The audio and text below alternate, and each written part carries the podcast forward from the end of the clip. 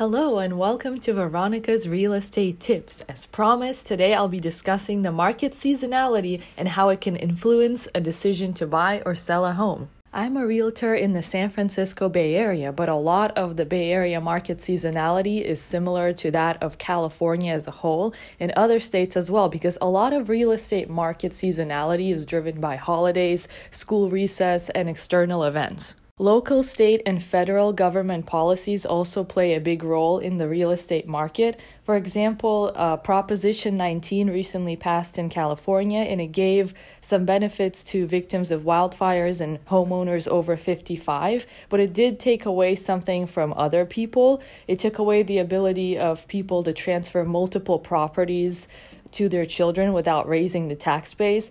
So, say there's a family that owns like 10 properties, and before they were able to give all of those properties, which were mostly investment properties, to their kids, and their kids didn't have to pay a higher tax rate. Now, those parents would only be able to give the kid one house for the kid to live in, and then the kid would just not have to pay a higher tax rate. But those other nine properties, those investment properties, would receive a higher tax basis. So, a lot of people scrambled to, you know, transfer their properties between generations before the law went into effect. Let's jump into how the market changes season by season, starting with January, the very first month of the year. So, the first two weeks of January are extremely sluggish because most people are recuperating from the holidays and school hasn't started yet. So, people are still spending time with their family, they're recuperating, they're not really thinking about real estate this early, the couple of first few weeks of the year. There is an opportunity for buyers in the first few weeks of the year and also the last couple of weeks of the year to get a bargain, to get a discount on a home if the home has been sitting on market for a while. Say there's a home that came out in late November or December and no one has been paying attention to it and it's the first week of January and you see it and you think, "Huh, you know, maybe I should try offering below list price, maybe they'll accept it." And some sellers are very stubborn, but some sellers, you know, they just get tired from having to continue paying their taxes and all the fees associated with the home being on market and they're just ready to sell after a home has been sitting there for a couple of months. So those that slow time of the year, you know, end of December, January is actually a very great opportunity to actually get a bargain. February is when things start to pick up and new listings start hitting the market. Listings that have been on market for a while are finally being sold, much to the relief of sellers who listed in November and were waiting this entire time. So February is when the market wakes up, you know, spring awakening, and it starts, you know, slowly you see more and more listings come out and more sales are being made.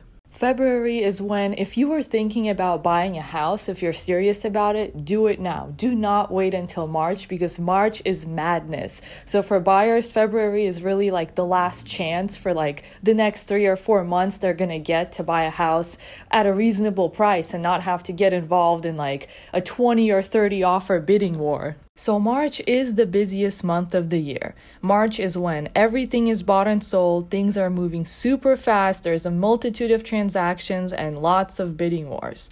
It is worth mentioning that the COVID 19 pandemic had an effect on March, making it even more busy than usual. The single family home market just exploded, and the surrounding counties had become so competitive that, you know, in March 2021, I saw homes sell for 2 million that were listed for only 1.2 million, so 800k over asking. March is the perfect time for sellers, but probably the worst time for buyers because although there is a lot of inventory, there's also a ton of competition, and sometimes there isn't enough inventory, so then there's even more competition. So, you know, if you're a seller, definitely list in March. And if you're a buyer, you know, you can still go out and buy in March if you don't mind paying a premium. But if, you know, you have a tight budget, I suggest wait for a quieter market where there won't be as much competition.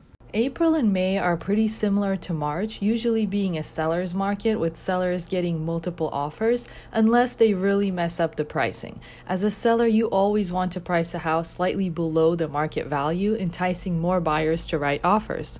June is when the market softens a bit because the second week of June, schools have their summer recess and families want to spend more time together. July and August tend to be slow as people travel and take time off to enjoy the good weather. Some buyers are still out there looking for homes during the summer while others take some time off to return in the fall.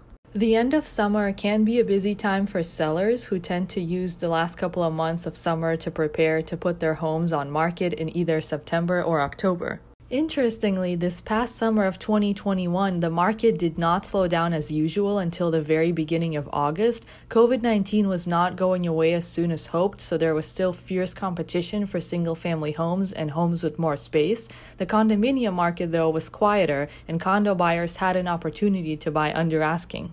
The market heats up again briefly but intensely in September when there is an influx of inventory and good news for buyers who are unable to get a house in the spring. The hot market generally lasts the entire month of September and one or two weeks in October, depending on the year. During presidential election years, the market tends to behave irregularly in the fall due to some public apprehension. Fall is a mixed bag in terms of sellers versus buyers market. September is definitely a seller's market with sellers getting multiple offers and homes selling quickly.